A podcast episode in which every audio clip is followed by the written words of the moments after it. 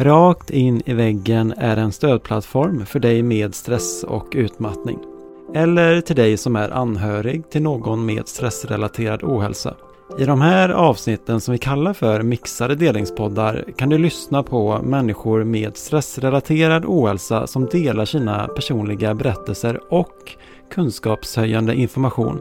Lite som Sommar och vinterprat i P1 i Sveriges Radio. Prenumerera, recensera och betygsätt oss gärna på vår hemsida, iTunes eller i din poddapp så att andra vet att vi finns. Vi önskar dig en givande lyssning och tack för att du lyssnar.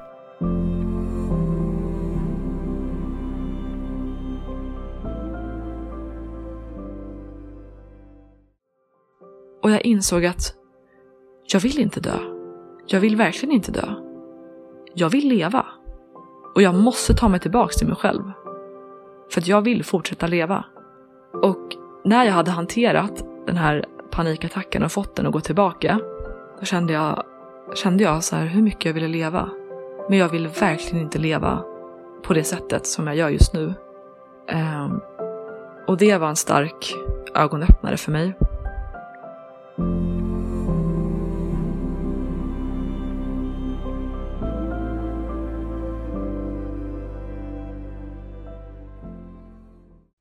Hej alla! Katja heter jag, är 32 år och bor i Stockholm. Och jag är sjukt nervös och även jättepeppad för att göra den här podden. Eh, och jag är väldigt tacksam att jag får dela min resa med er. Ehm, den här podden hjälpte mig väldigt mycket när jag själv mådde som sämst. Eh, allas historier gav mig mycket hopp.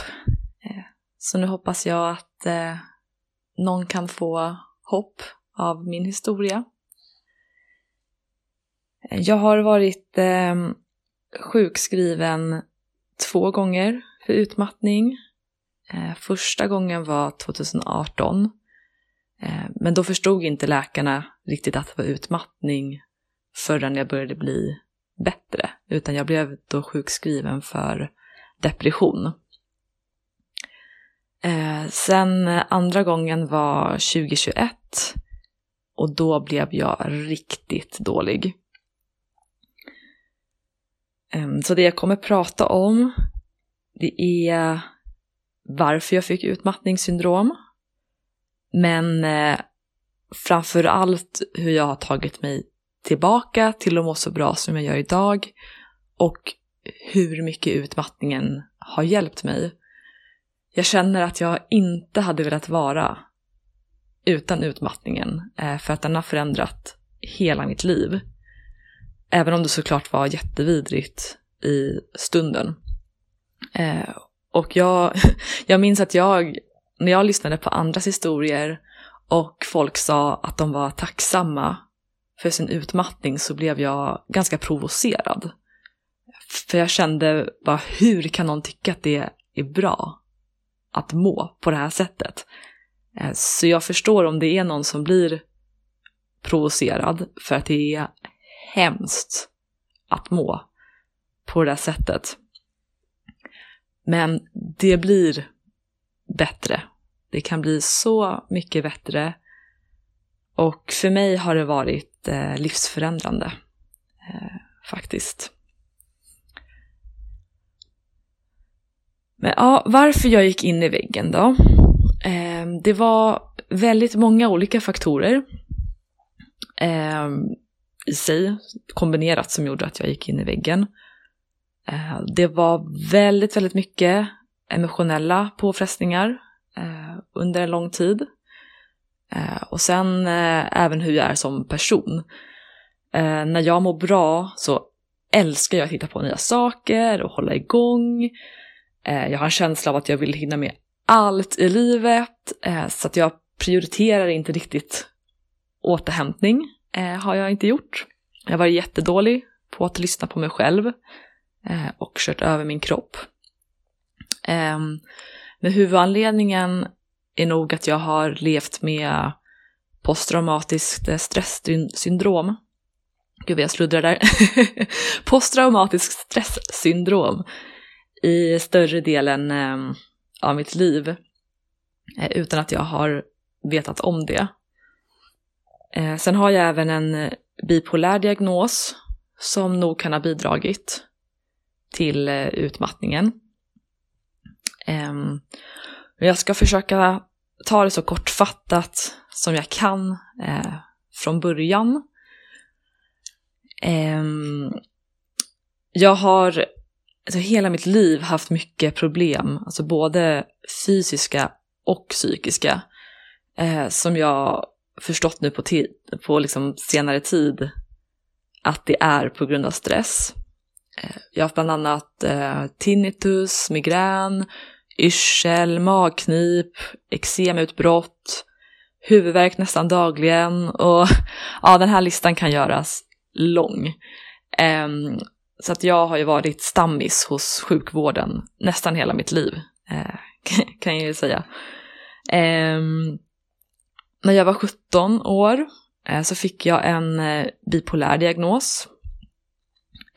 och det innebär att ehm, man i perioder blir deprimerad eh, och så har man vissa perioder, i mitt fall, eh, för jag har bipolär typ 2, så är det hypomanier. Eh, och det finns eh, också bipolär när man har manier. Eh, och då kan man bli psykotisk och glömma vad man gör och så. Men vid hypomani så för mig, jag har haft jätte, jättemycket energi, jag behöver inte sova, jag kan prestera på topp, Typ, eh, tankarna rusar typ dubbelt så snabbt som de gör annars. Eh, och för mig har det varit ganska behagligt eh, att vara hypomanier. Men problemet är att det kan bränna ut hjärnan eh, på sikt. Eh, och nu, nu kanske jag slänger med termer som ja, bränna ut hjärnan, det kanske inte är rätt eh, term liksom läkar mässigt. Eh, men jag kommer prata ut efter liksom, mina termer, ut efter vad jag har hört eh, och förstått Eh, sen så är jag ingen läkare så att jag eh, kommer säkert säga fel på någonting. Eh, så att det tar det lite med en nypa salt, allting jag säger. Eh, ja, men jag kände i alla fall att den bipolära diagnosen, det var ju svar på en del, varför jag hade varit så deprimerad i perioder, eh, bland annat. Eh, men jag kände inte, alltså ju mer tiden gick kände jag att det här inte är svaret för mig. Eh, för att jag, man har episoder där man då ska vara ja, normal, eh, eh citationstecken, eh, emellan. Men jag har alltid känt att jag inte mår bra emellan också. Det är en inre stress, jag har mycket ångest. Jag vet inte, det har varit bara jag har vetat på insidan, min intuition har sagt att det, det här är inte svaret till varför jag mår dåligt. Um, sen har läkaren också under tidens gång varit att någon läkare har sagt att nej men du kanske har ADHD, du får göra en ADHD-utredning, Ehm, du har nog ADHD och bipolär, eller nej du har ingenting, det är bara stress Så, Eh, jo, men du är nog bipolär ändå, kommer nästa. Och det har varit väldigt rörigt eh, och väldigt jobbigt faktiskt. Eh, den här processen och ta reda på varför jag inte har mått så bra. Sen har jag ju såklart mått väldigt bra emellanåt. Det är inte så att jag har gått hela mitt liv och mått dåligt. Um, men jag har haft mycket ångest, alltså sömnproblem, så länge jag kan minnas eh, nästan. Eh, men jag har alltid fått livet att gå ihop ändå. Uh, jag har aldrig behövt vara sjukskriven uh, och sådär, utan ja, livet har flutit på. Um, vi har också försökt mycket alternativa metoder. Jag har gått till näringsterapeuter och försökt lite med diet, olika dieter. Um, och det har varit en stress att ha så mycket ehm, fysiska besvär också. Um, så att den här inre stressen har alltid legat hos mig. Uh, och speciellt eh, att jag ska bli sjuk i bipolariteten. Uh, för jag har alltid varit liksom stressad. Stress är en eh, faktor till bipolaritet och kan utlösa en episod. Eh, och det är mycket att tänka på. Man får Sömnbrist kan utlösa en episod, för mycket alkohol, för mycket koffein och det är väldigt mycket eh, som kan göra att man går in i en depression eller en hypomani. Um, och det har ju varit lite stressande också att gå runt och tänka att tänk om jag blir sjuk. Uh, så. Um, men sen började det hända väldigt mycket i livet. Uh, så det var liksom sak på sak las på hög uh, och bröt till slut ner mig. Och mitt agerande på hur jag agerade liksom med all den här sorgen och stressen bröt ner mig ännu mer. Um, så jag kommer gå tillbaka uh, ganska många år uh, till 2015 när det började hända mycket i livet. Um, och uh, jag har en psykolog som bad mig att göra en tidslinje um, förut för allt som har hänt och jag är väldigt tacksam nu att jag har den för att utmattningen har påmin äh, påminnat, tänkte jag säga, eh, påverkat eh, mitt minne så enormt. Så vi, alltså vissa eh, perioder och sådär i livet, det är, ja men det är nästan blankt. Ehm, och jag kan även få att, att det blir lite blankt i huvudet ibland bara. Så att det kan ju hända nu när jag pratar också. Eh, men det, det får bli som det blir, helt enkelt. Ehm, men under ehm, 2015, ehm, svar på sommaren, så dog eh, min farbror. Eh, och sen började jag en ny, ny utbildning. Och samma dag som den utbildningen började fick jag reda på att en gammal kollega hade dött. Och under den här perioden så var en av mina andra farbröder som jag såg jättenära han var väldigt sjuk och vi visste att han skulle dö snart. Ehm, så att jag... Ehm, jag... Ja, oh, gud, var ska jag börja? Ehm, nej, men jag bestämde då att jag skulle ha högsta betyg i alla ämnen och jag började uppehålla mig med massa saker. Jag började uppehålla mig med massor med saker för att slippa känna alla jobbiga känslor, eh, helt enkelt. Och eh, min farbror gick då bort i december. Eh, och sen kom 2016. Eh, ehm, och jag tog på mig två extra jobb. Jag tränade hårt. Ehm, jag fick sån ångest när jag stannade upp så att jag stannade typ aldrig upp. Eh, jag hade knappt semester. Eh, jag började få jättemycket magsmärtor, eh, eksemutbrott eh, spy regelbundet eh, och jag, måd, jag mådde inte så bra helt enkelt. Men jag mådde ganska bra så länge jag höll igång. Um, sen under hösten så sa jag upp mig för att jag skulle ha praktik eh, i skolan. Ehm, så jag slutade jobba på mina jobb. Och det var nog bra för att jag var helt förstörd. Ehm, sen kom 2017 eh, och då skulle jag operera min fot eh, i februari. Och samma dag så får min farbrors fru, eh, han som gick bort året innan, hans fru eh, fick göra en eh, akut hjärtoperation eh, och hon överlevde inte den. Ehm, och den här familjen var ju som min andra familj varit hela livet. Eh, och det var ju jättetungt, inte bara för mig utan för min familj och alla runt omkring. Eh, mådde ju också väldigt dåligt. Eh, och den här perioden så fick jag ta massor med morfintabletter. Eh, så jag var jättesvag, jag var typ allergisk mot de här tabletterna och de förstörde min mage helt. Och jag var bara så mentalt slut. Eh, och här fick jag min eh, första panikattack på åtta års tid. Jag har haft mycket panik, eller inte mycket, men jag hade en del panikattacker när jag var yngre, men sen så jobbade jag bort det. Men nu började de komma tillbaka. Eh, och jag, jag gick nog som en zombie hela, hela den här våren. Ehm, sen skulle jag, ja, det var ju det, jag skulle ta examen i juni. Och jag kände snart, snart, snart, snart har jag examen, det är bara. Och så jag pushade mig själv så hårt.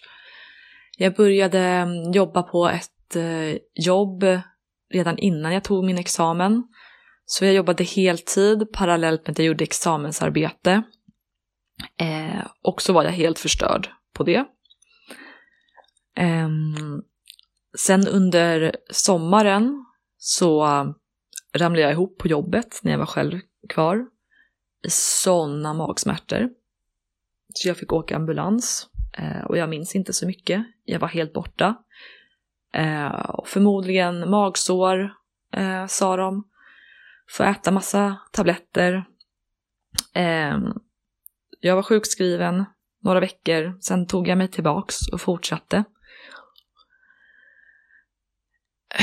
Och jag har alltid gått på det här snart mår jag bra, snart, jag ska bara, jag ska bara.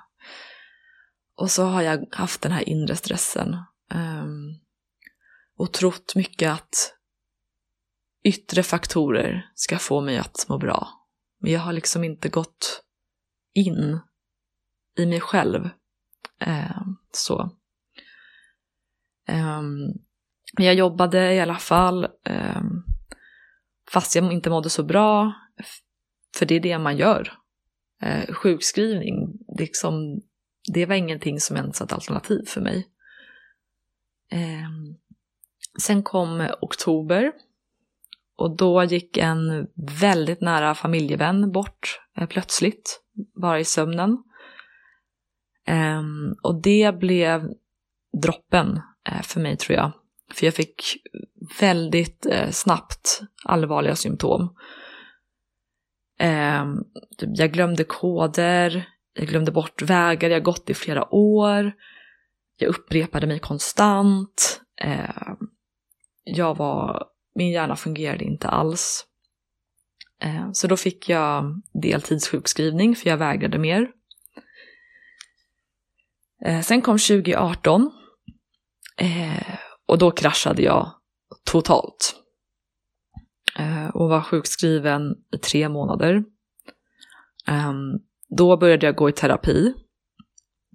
Och i den här terapin så märkte jag verkligen hur mycket psyket och kroppen hänger ihop. Det var högg i magen, jag fick yrsel, jag fick migrän efter psykologkontakten. Eh, och jag fick så mycket fysiska symptom att då började jag verkligen förstå kopplingen.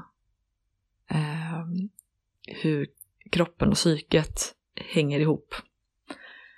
Eh, men jag kämpade mig tillbaka eh, till jobbet för att min inställning alltid varit att allt går om man vill. Ehm, så jag jobbade 75 procent. Ehm, sen skulle jag ha, eller jag hade semester och skulle sen gå upp i heltid Eh, efter det och jag kände att jag mådde ganska bra. Ehm, sen hör eh, han som aldrig nämns vid namn av sig eh, och ligger på dödsbädden och vill att jag ska höra av mig. Och jag hör inte av mig. Av hat. Och jag ja, lämnar honom och dör själv i princip. Ehm, men jag intalar mig att eh, jag hatar honom ändå, så han ska inte förstöra någonting för mig. Så då biter vi ihop och jag fortsätter mitt liv ehm, så att jag begravde ännu mer känslor. Ehm, och det gick ju inte för mig att eh, gå upp i heltid då. För att jag eh, mådde för dåligt. Jag började må dåligt igen helt enkelt. Um, och jag hade en väldigt jobbig höst i mitt dåvarande förhållande också. Ehm, sen kom eh, 2019 då um, gjorde jag och min dåvarande slut efter sju år ihop. Och det var ett extremt jobbigt breakup. Då flyttade jag hem till eh, mina föräldrar. Eh, och i samma veva så gick min morbror bort. Eh, ja, det var väldigt mycket, jag hade väldigt mycket dåligt samvete eh, kopplat till honom och eh, ja, han hade inte mått bra under väldigt lång tid. Så vi misstänkte väl att ja, det kanske skulle gå så till slut eh, som det gjorde. Um, jag kände att jag mådde rätt bra ändå. Eh, så jag gick upp i heltidsjobb. Och det här var ju ännu ett sätt för mig att bedöva mina känslor. Eh, att hela tiden hålla igång. Och jag har verkligen tittat tillbaka på hur jag har betett mig efter allting som har hänt i mitt liv. Och insett att det är nästan som att jag har blivit... Det är nästan som ett beroende. Att hela tiden göra något och hålla igång för att då slipper jag landa i mig själv och känna. Um, så jag mådde ganska bra på dagarna och sådär. Uh, men jag uh, fick sådana panikattacker uh, på nätterna. Eh, men sen fortsatte jag bara som vanligt. Um, och det var som att ju mer saker som hände, desto mer liksom res alla murar för gamla saker som jag har begravt långt, långt ner i mig. Um, och det blev väldigt jobbiga uh, sessioner hos psykologen. Och det var som att liksom hela mitt liv började komma ikapp uh, i princip. Eh, men jag eh, hittade i alla fall en lägenhet i sommaren. Och jag festade, höll igång mycket. Jag fick gråtattacker nästan varje helg men eh, jag bara fortsatte ändå. Och kroppen sa ifrån till slut och jag kraschade i en extrem luftrörskatarr och var helt slut. Ehm, och i den här vevan så ja, kände jag bara, jag måste härifrån. Um, och det var väl inte bara att jag kände att jag var tvungen att ta mig härifrån. Um, jag har alltid velat göra en lång resa också. Um, så jag eh, sa upp mig, jag sa upp min lägenhet och jag bokade en enkelbiljett till Nya Zeeland. Um, och visste inte när jag skulle komma tillbaka, eh, helt enkelt. Och eh, tror den här resan, eh, jag gjorde den i början på 2020. Ehm, så i januari åkte jag Eh, den här resan skulle kunna bli en hel podd i sig för att gud vad den var fantastisk. Eh, jag ångrar inte en sekund att jag gjorde den. Jag lärde mig så mycket om mig själv och jag hade det så himla bra. Eh, men jag började också lära känna mig själv och var tvungen att gå in i mig själv på ett sätt som jag inte riktigt hade gjort förut. Ehm, men under ehm, resan började jag också frilansa. Eh, och det här har ju lite med min rastlöshet att göra säkert, att jag vill jag vill göra allt på en gång. Ehm, så jag reste runt och så jobbade jag lite samtidigt. Eh, inte en lugn stund nästan. Eh, och jag fick en del ångestattacker och så, men jag hade vant mig vid det. Att jag mår bra eh, när jag håller igång och sen så när jag landar så får jag ångest. Och det är så det är för mig, punkt. Eh, lite så. Men jag blev tvungen att åka hem från resan då i slutet av mars eh, på grund av eh, pandemin. Och det var väldigt svårt att hitta både uppdrag eller nytt jobb eh, mitt i covid-kaoset. så jag hade en del ekonomisk stress eh, där ett tag. Eh, Men sen träffade jag en eh, ny kille eh, och vi blev tillsammans. Eh, och jag mådde mycket bättre under den, den här tiden. Eh, men jag fick fortfarande en hel del ångest. Ehm, sen under sommaren så flyttade jag till ett tillfälligt boende. Eh, jag bodde hos mina föräldrar när jag kom tillbaka från resan, för jag hade ju sagt upp min lägenhet. Ehm, men sen fick jag till slut ett nytt jobb i alla fall. Och eh, jag började jobbet ehm, i början på 2021. Eh, och då jobbade jag hemifrån Eh, på grund av pandemin. Eh, och det är ju alltid påfrestande att börja ett nytt jobb. Det tar ju väldigt mycket energi. Eh, sen hade ju inte jag jobbat heltid på över ett år heller. Ehm, och jag tyckte att det var väldigt, jag var väldigt glad över jobbet som jag hade fått. Så att jag jobbade väl ganska mycket mer än vad jag borde ha gjort eh, också. Och jag mådde inte så bra, jag hade mycket ångest. Ehm, men jag tänkte som vanligt att snart blir det bättre, jag ska bara... Ehm, jag och min kille hade planerat att flytta ihop ehm, i slutet av maj. Och då skulle jag snart få fast anställning också. Så att mitt mål var snart kan jag landa, snart blir det bättre.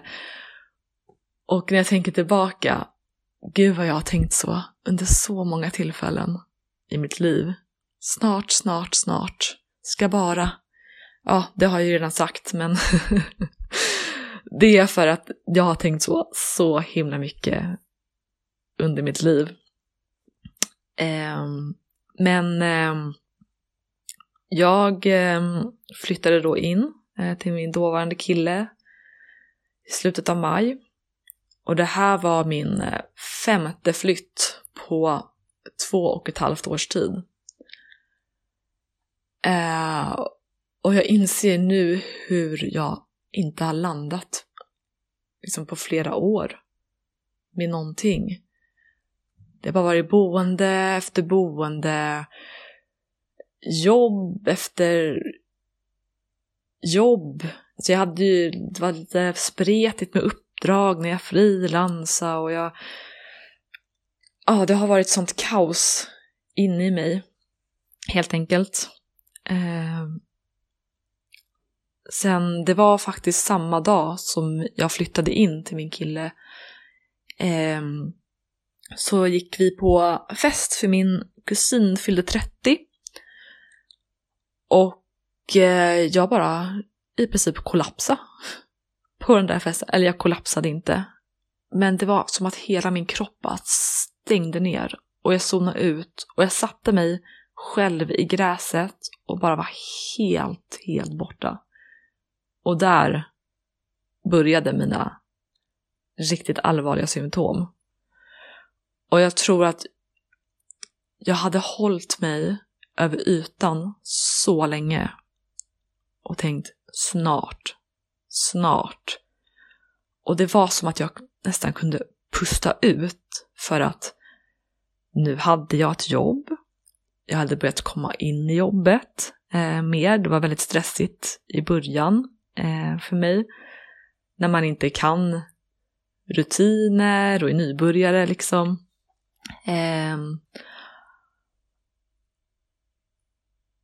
och eh, så visste jag att jag flyttade in till ett ställe som inte var tillfälligt, där jag kunde bo. Och det kändes som att nu kunde jag pusta ut i princip. Och då kom allt ikapp mig. Um, så de kommande veckorna började jag få sån panikångest så fort jag bara öppnade datorn för att jobba. Bokstäver började flyta ihop. Allt skar i hjärnan. Alltså alla ljud, ljus, intryck. Alltså det var som att det bara skar rätt in i hjärnan. Jag kunde inte tänka klart. Jag fick stresspåslag av minsta lilla. Det kunde vara att min sambo frågade mig vad ska vi äta ikväll? Och jag blev jättestressad.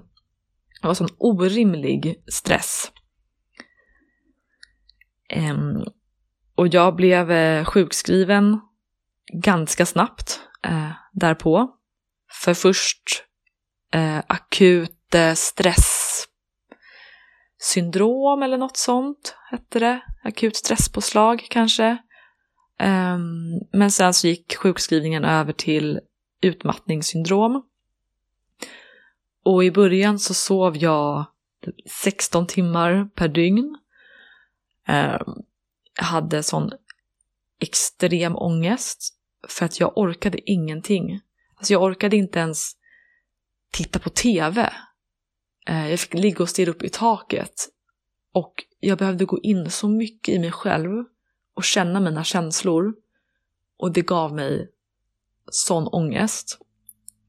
Och hela den här tiden är ganska luddig faktiskt. Eh, men jag hade också svårt att ha konversation med mer än en person åt gången. Eh, minns jag. Och eh, jag kunde inte ta mig utanför dörren många dagar. För att eh, vi bodde tre trappor upp och när jag gick i trapporna så höll jag på att svimma flera gånger. Så när jag var som sämst, då kunde, kunde inte jag ta mig utanför dörren. Um, men jag tänkte att um, sist jag var sjukskriven så var jag ju tillbaka efter tre månader. Så ja, men jag vilar lite i tre månader och uh, sen är jag tillbaka. Men så, det funkar ju inte så tyvärr. Um, så det funkar absolut inte för mig att gå tillbaka till jobbet. Ehm, så jag fick eh, via vården eh, gå på ett stressrehab som började under hösten. Och det här var så hjälpsamt. Eh, vi fick lära oss så mycket om, eller ja, vi fick lära oss om stress. Det var ju själva syftet. Ehm, det var team med psykolog, arbetsterapeut och ehm, sjukgymnast. Och jag gick där i några månader eh, med en liten grupp eh, som också hade utmattningssyndrom. Och ehm, här ehm, på stressrehabet så tog de upp ehm, kopplingen mellan posttraumatiskt stresssyndrom och utmattning. Och min eh, psykolog som jag hade innan jag eh, åkte ut och reste Jag misstänkte att jag hade eh, posttraumatiskt stresssyndrom. Så här ehm, eh, jag kände väl att det var dags att ta tag i det. Nu när jag ändå var sjukskriven. Eh, med facit i hand så skulle jag nog väntat. Eh, för att jag redan var så skör. Men eh, ja, det blev som det blev. Ehm, eh, men i början på 2022 så ehm, avslutade jag eh, stressrehab. Jag började då också jobba 25 procent igen och det gick med nöd och näppe kan jag säga. Eh, jag började i samma veva eh, en utredning för posttraumatiskt stressyndrom som visade ganska snabbt att jag led av det. Och eh, här började det riktiga helvetet kan jag säga. Eh, det var som att öppna en hel portal till mitt undermedvetna som vällde ut på en och samma gång eh, innan jag ens hade börjat, bara av utredningen blev jag så dålig att jag fick åka in till psykakuten med sån ångest att jag bara låg och skrek. Och min sambo visste inte riktigt vad han skulle göra.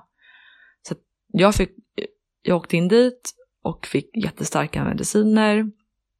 Och eh, det var bara början. Um, men sen började jag den här eh, behandlingen i alla fall.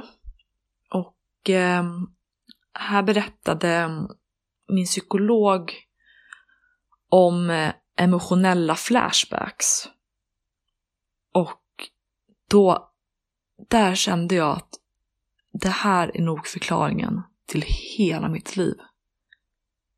Um, och en emotionell flashback, det kan vara en triggande faktor i vardagen. Vad som helst. Det kan vara eh, lukt, det kan vara ett ord någon säger eller en situation. Vad som helst som påminner kroppen om en traumatisk upplevelse. Och eh, du triggas igång och upplever samma känslor igen. Eh, och det här kan ske helt undermedvetet. Um, och i mitt fall kom vi fram till att jag hade väldigt många sådana undermedvetna triggers. Att jag förstod inte varför jag från ingenstans fick ångest och kände mig livrädd och bara ville åka hem. När jag hade en trevlig middag ute eller vad som helst. Eh, varför jag helt plötsligt från vad jag tyckte var ingenstans blev deprimerad. Eh, och ju mer gick, vi gick in på det här, desto mer kände jag så starkt att det är det här som är problemet. Det är all stress. All stress som sitter i min kropp, all stress som sitter i mitt psyke. Det är bara svaret på alla mina hälsoproblem. Så kände jag. Um, och det är ju också så att vid bipolär sjukdom så är ofta stresssystemet överaktiverat. Um, och det är ofta en faktor, alltså stress är ofta en faktor till att sjukdomen utlöses överhuvudtaget. Uh, och en utlösande faktor för episoder, för att få en depression eller hypomani. Um, sen finns det ju forskning också på att eh, det är gener och så vidare som spelar roll. Eh, men att stress ofta är den utlösande faktorn till att sjukdomen faktiskt bryter ut. Eh, och jag har jobbat så mycket med att släppa stress från kroppen. Eh, och jag har aldrig känt mig så stabil som jag gör nu. Och jag har inga symptom. Eh, inga bipolära symptom, inga symptom på ADHD. Eh, jag känner mig bara I men, stabil. Och jag har aldrig mått så här bra. Någonsin. Eh, ja, nej, jag, jag, kommer till det lite senare. Ehm, den här ehm, handl handlingen, ja nu, nu börjar jag bli lite trött i huvudet känner jag. um, och hoppas att det inte har blivit allt för rörigt, eh, allt jag har pratat om. Eh, jag bara pratar på eh, det som kommer i stunden och eh, jag hoppas att det blir bra. Ehm, men under den här eh, PTSD-behandlingen så blev jag väldigt sjuk. Um, jag kände mig ofta verklighetsfrånvarande. Jag kunde ha ångestpåslag veckor i sträck som aldrig försvann. Um, I perioder levde jag i konstanta flashbacks. Det bara ploppade upp saker jag trodde att jag, eller saker jag hade glömt bort. Det bara kom flashback på flashback på flashback. Mina drömmar var hemska. Ehm, jag fick extrema eh, fysiska symptom. Som att mina ben började domna bort. Ehm, jag kände mig som att jag var utanför kroppen. Ehm, jag fick under sommaren åka in till psykakuten två gånger till. För att jag hade sån ångest att jag bara låg och skrek. Och det är så sjukt att tänka tillbaks på det här för att det känns inte som att det var jag som gjorde det. Och jag minns inte så mycket av det heller.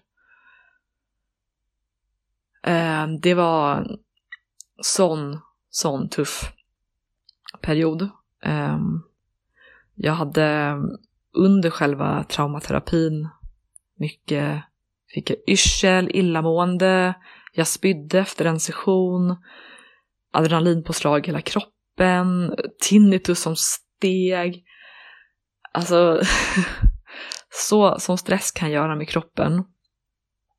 Det, ja, vad stress gör med kroppen, det är nog inte många som vet. Faktiskt. Um, och jag kommer ihåg att jag gick under en period och varenda plats tänkte jag på att kanske skulle hoppa här och här skulle jag kunna ta mitt liv och här. Även fast jag inte ville ta mitt liv så var tankarna där konstant. Jag orkar inte leva. Alltså det här, om jag ska leva så här då kan jag lika gärna dö. Eh, och jag minns också att eh, i eh, mina journaler så ändrades det. Det finns en liten så här standard, eh, standardsektion som det alltid har stått. Eh, ej suicidrisk, liksom. Ehm, den ändrades helt plötsligt till eh, viss suicidrisk. Och eh, ja, det var nog så. Och jag, min eh, dåvarande sambo har ju sagt i efterhand också att han hade svårt ibland att ens gå ut och handla. För att han var rädd att när jag kom hem då skulle jag ha tagit mitt liv.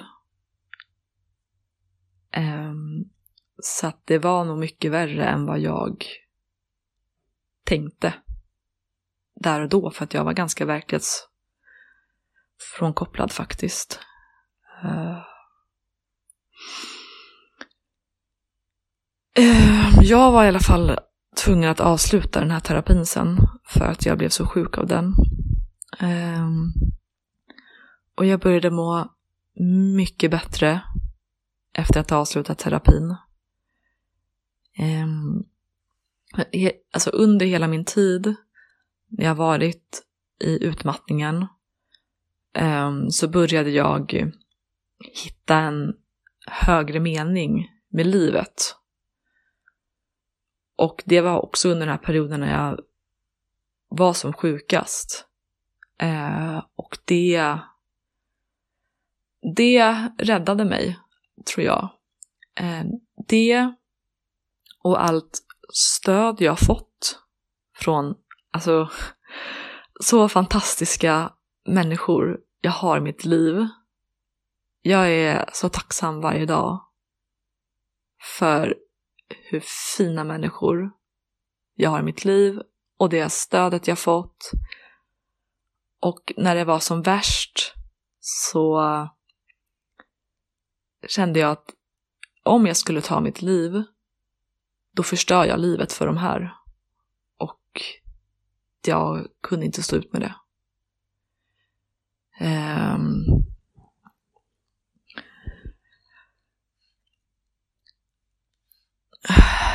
ja, jag känner att det blev väldigt tungt eh, att prata om den här perioden faktiskt. Eh, jag minns eh, att jag fick en eh, panikattack när jag satt och körde eh, mitt på Essingeleden. Eh, och det är en eh, väldigt fullsmockad motorväg för er som inte vet. Ehm, och eh, under den panikattacken då kände jag om det här eskalerar nu, då kommer jag krocka och dö. Jag bara, om jag tappar kontrollen över bilen, då dör jag här. Och hur jag hämtade tillbaks mig till mig själv i den panikattacken. Och jag insåg att jag vill inte dö. Jag vill verkligen inte dö. Jag vill leva. Och jag måste ta mig tillbaks till mig själv. För att jag vill fortsätta leva. Och när jag hade hanterat den här panikattacken och fått den att gå tillbaka, då kände jag, kände jag så här hur mycket jag ville leva. Men jag ville verkligen inte leva på det sättet som jag gör just nu. Um, och det var en stark ögonöppnare för mig. Uh, faktiskt. Um, men det är så mycket som har hjälpt mig att må bättre. Nu är det ett år sedan som jag avslutade min eh, traumaterapi. Och jag trodde inte att jag skulle må så här bra på typ tio år. Som jag gör idag faktiskt. Eh, jag har provat så mycket saker. Eh, dels så mediterar jag eh, regelbundet. Ehm, jag har börjat lyssna på mig själv eh, och fokusera inåt. Och hittat styrkan i mig själv eh, övat på att att ta mig tillbaka från alla de här ångestattackerna, eh, från alla de här mörka tankarna och känslorna har stärkt mig så otroligt mycket. Och att jag har makten att ta mig själv tillbaka har, har gjort att jag känner att jag klarar av allt. Jag klarar verkligen av allt. Um, och jag har, börjat, har som sagt börjat hitta en högre mening med livet. Förstått att allting är energi. Allting i hela livet är energi. Tankar är energi, känslor är energi. Eh, och hur mycket makt vi har själva över vårt eget liv och vår egen hälsa. Eh, bara vi lär oss verktygen och övar, övar, övar. Eh, och det har blivit en sån ögonöppnare för mig att jag har alltid mig själv. Och alla de här yttre målen som jag tidigare satte. Som att jag ska ha högsta betyg i alla ämnen när jag går ut skolan. Vilket jag, jag hade det på examensdagen satt jag där med högsta övertyg i alla ämnen. Men jag kände mig också helt död på insidan. Och jag mådde, jag var så trött och jag hade så ont i magen på min examensdag att jag kunde inte dricka kaffe, jag kunde inte dricka alkohol, jag, jag, jag var helt förstörd bara.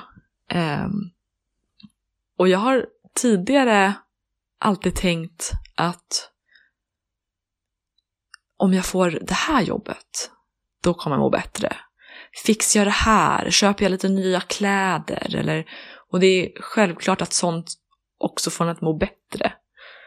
Eh, mår man dåligt på sitt jobb så kanske man mår bättre av att byta jobb eh, och så vidare.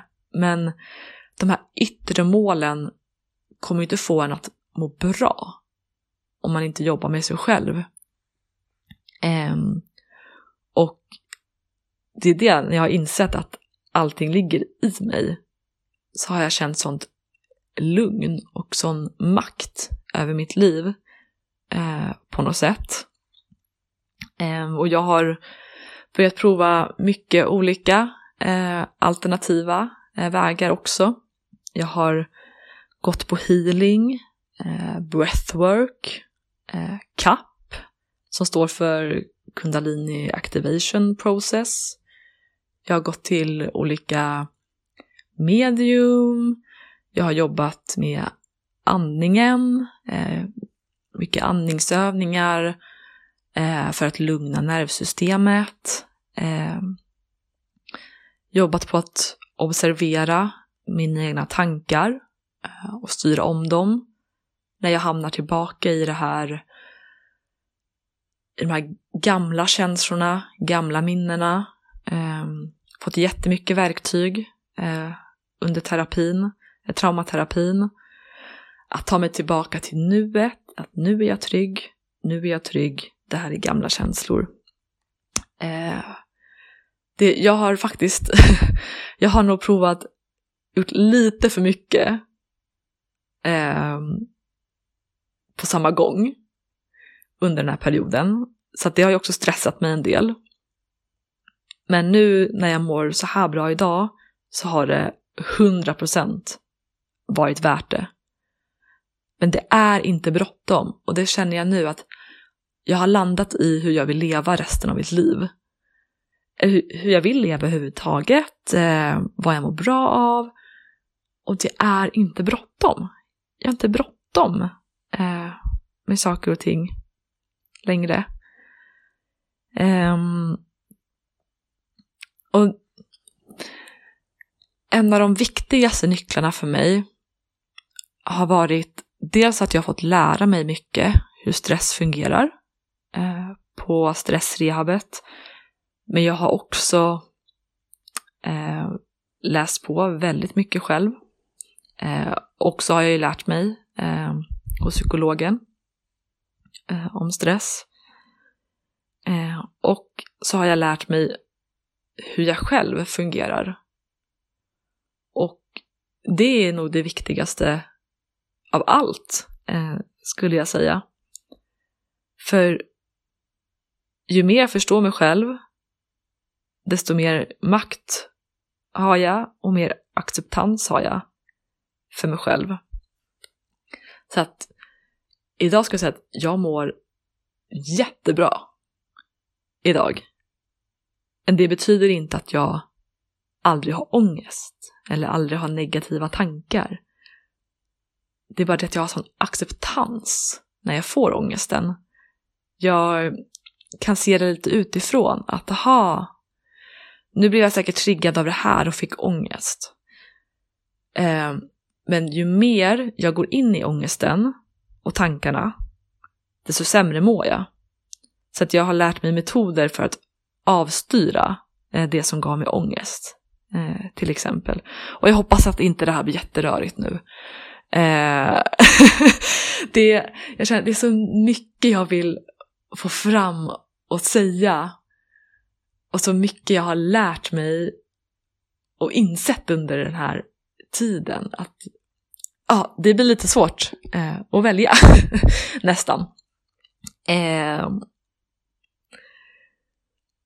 Ja, men eh, ja, hur ser mitt liv ut idag då? Eh, just nu bor jag ensam och det är jätteskönt att bara ha mig själv att tänka på. Jag behöver verkligen det.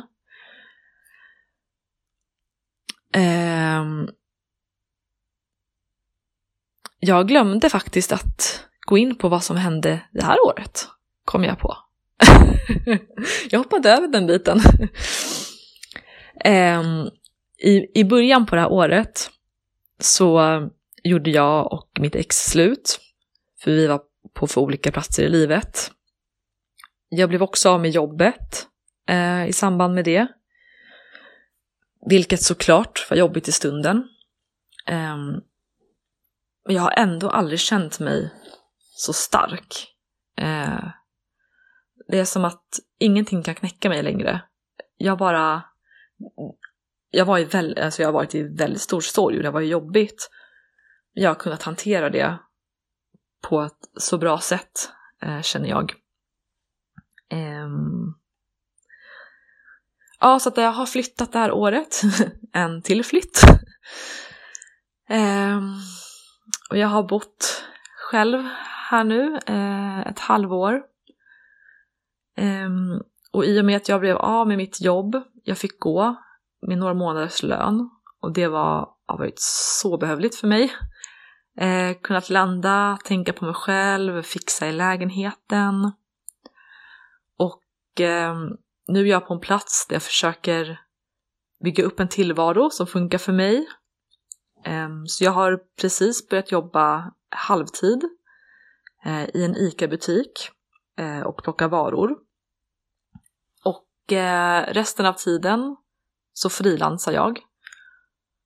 Och där styr jag helt min egen tid, hur mycket jag vill jobba, med vad jag vill jobba.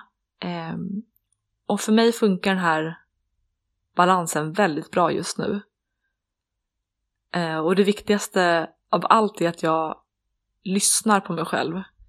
Så jag har självklart eh, karriärsmål och mål om hur livet ska se ut om tio år och sådär men det ser verkligen inte ut på samma sätt som förut utan hälsan går först och mitt största mål är att jag ska må bra på vägen till mina huvudmål. Det är nästan målet i sig, vägen dit.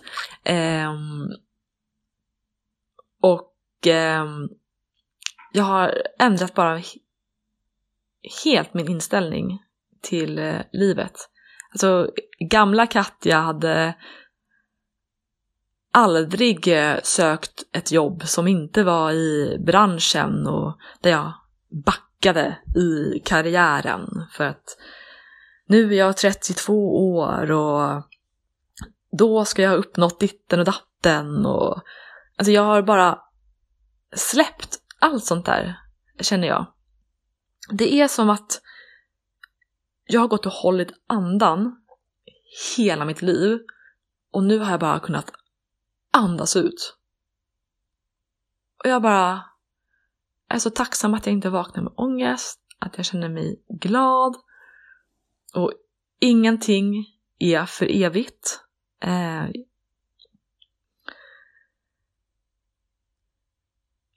och jag känner inte att jag behöver vara på ett specifikt sätt. Eller uppnå specifika mål bara för att jag är i en viss ålder. Eh, och eh, just, jag lyssnar på vad jag själv vill och behöver och inte vad jag borde. Um, till exempel om jag har blivit, fått frågan om något extra pass och jag känner mig helt slut. Nej, jag kanske borde ta passet så att jag får lite mer pengar nästa månad för jag vet ju inte hur det ser ut och så börjar tankarna gå sådär. Eller jag kanske borde tacka ja till passet för att eh, jag har ju sagt att jag kan jobba extra och så börjar tankarna gå. Men jag har blivit så mycket bättre på att lyssna på mig själv. Eh, vad jag behöver och att tankar bara är tankar. Alltså de flesta tankar som man tänker, de är ju faktiskt inte sanna. eh, och en nyckel till det är att stänga av intryck från det yttre och verkligen lära känna sig själv. Och det har jag sagt förut. Och nu upprepar jag säkert saker hundra gånger. Men så får det vara. Eh, ja, men under perioder har jag knappt använt sociala medier. Eh, nu har jag mobilfri tid varje dag, jag lägger mobilen i ett skåp, jag tar mig tid att bara vara med mig själv. Och det kan vara jättejobbigt i början. Så man ska ju göra det i sin egen takt. Eh, såklart. Um, men just nu är jag väldigt inne på tankens kraft. På att det man lägger energi på växer så enormt. Så jag har blivit så medveten om mina egna tankar. Eh, det är ju så lätt att hamna i de negativa tankarna. Eh, jag är så dålig på det här och jag kan inte det här och så vidare. Ehm, och sen något som har hjälpt mig enormt också. Ehm, jag var på ett retreat i augusti där jag verkligen fick gå in i mig själv och eh, göra massor med energiarbete eh, med mig själv. Och jag träffade fantastiska människor. Eh, och få vara sårbar och ja, jag vet inte, hela den upplevelsen hade också kunnat bli en podd i sig.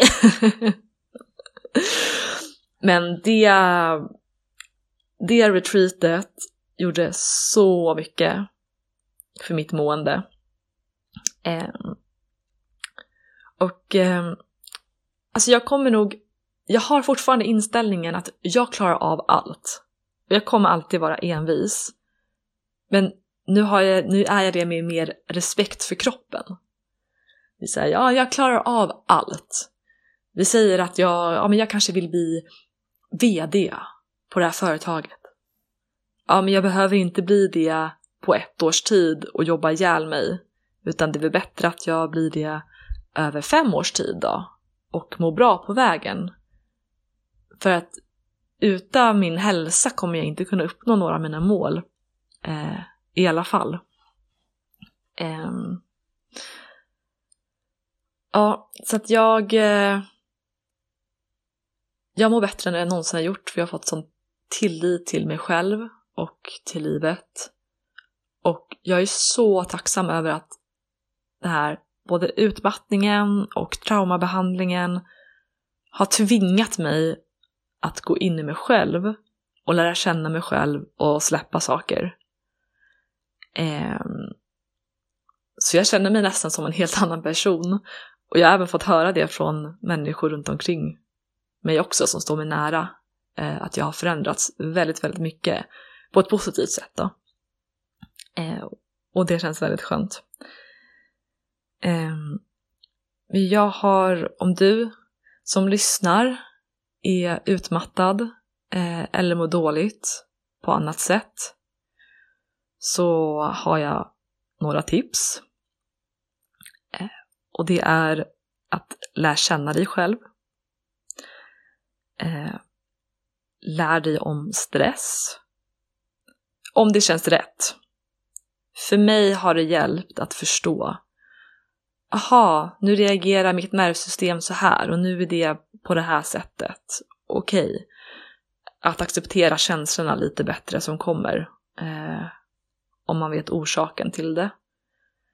Ehm, men mitt viktigaste tips är faktiskt att ta inte till dig för många tips samtidigt. Och det här går ju hand i hand också med att lära känna sig själv. För då vet du vilka tips som funkar för dig, som du borde ta till dig och som nej, det där är inte min grej. Eh, ta en sak i taget. Och det finns så mycket tips där ute för utmattning. Och det blir så lätt. Jag ville göra allt på en gång och sen blev jag stressad för att jag inte gjorde det på rätt sätt. Och ja, det blir ju inte bra. Eh, försök tänka att det här är en förändring för resten av livet. Det, det har verkligen hjälpt mig. Att det är inte bråttom med något, för det här är en ny början på resten av mitt liv. Eh, Ja, det känns som att jag har glömt något viktigt. Det är därför jag blev tyst. Men eh, jag har i alla fall tips på några böcker och en podd som har hjälpt mig jättemycket under den här processen. Och eh, den första boken är The Midnight Library av Matt Haig. Och det är en roman eh, som har gett mig väldigt mycket insikter om livet. Den andra boken heter Tough Love av eh, Johannes Hansen. Och eh, i den, det är en självhjälpsbok eh, där man verkligen får lära känna sig själv. Och just nu håller jag på att läsa en bok som heter Bryt ovanan att vara dig själv av Joe Dispenza. Och eh, det är också en självhjälpsbok eh, som avslutar med en meditation som ska hjälpa en. Och jag har inte kommit in på den meditationen än. Men jag älskar Joe Dispenza, har läst annat från honom eh, och är redan jättehjälpt av den här boken. Eh, sen en eh, podd som har hjälpt mig så mycket under min resa. Det är Holy Crap Podcast Eh, och det är en podd som handlar om självutveckling och spiritualitet. Eh, och det var även, eh, de som har den podden höll även i det här retreatet som jag var på eh, i augusti. Eh, så den har hjälpt mig väldigt mycket. Ja, eh, jag vill bara säga eh, stort tack för att du lyssnade på allt. Jag hoppas det inte blev för rörigt. Ehm, och glöm inte bort att prioritera... Oj, nu börjar jag eh, svamla här igen. glöm inte bort att prioritera dig själv och att lyssna på dig själv. För att alla svar finns inom oss. Bara vi tar oss tiden att lyssna på dem. Vill du också medverka i Rakt in i väggens podcast? Besök vår hemsida för mer information på www.raktinivaggen.com medverkan. Om du vill tipsa oss om en poddgäst eller om du har en fråga eller synpunkt på det vi gör kan du alltid mejla oss på podcast raktinivaggen.com för att få svar. Tack för att du lyssnar!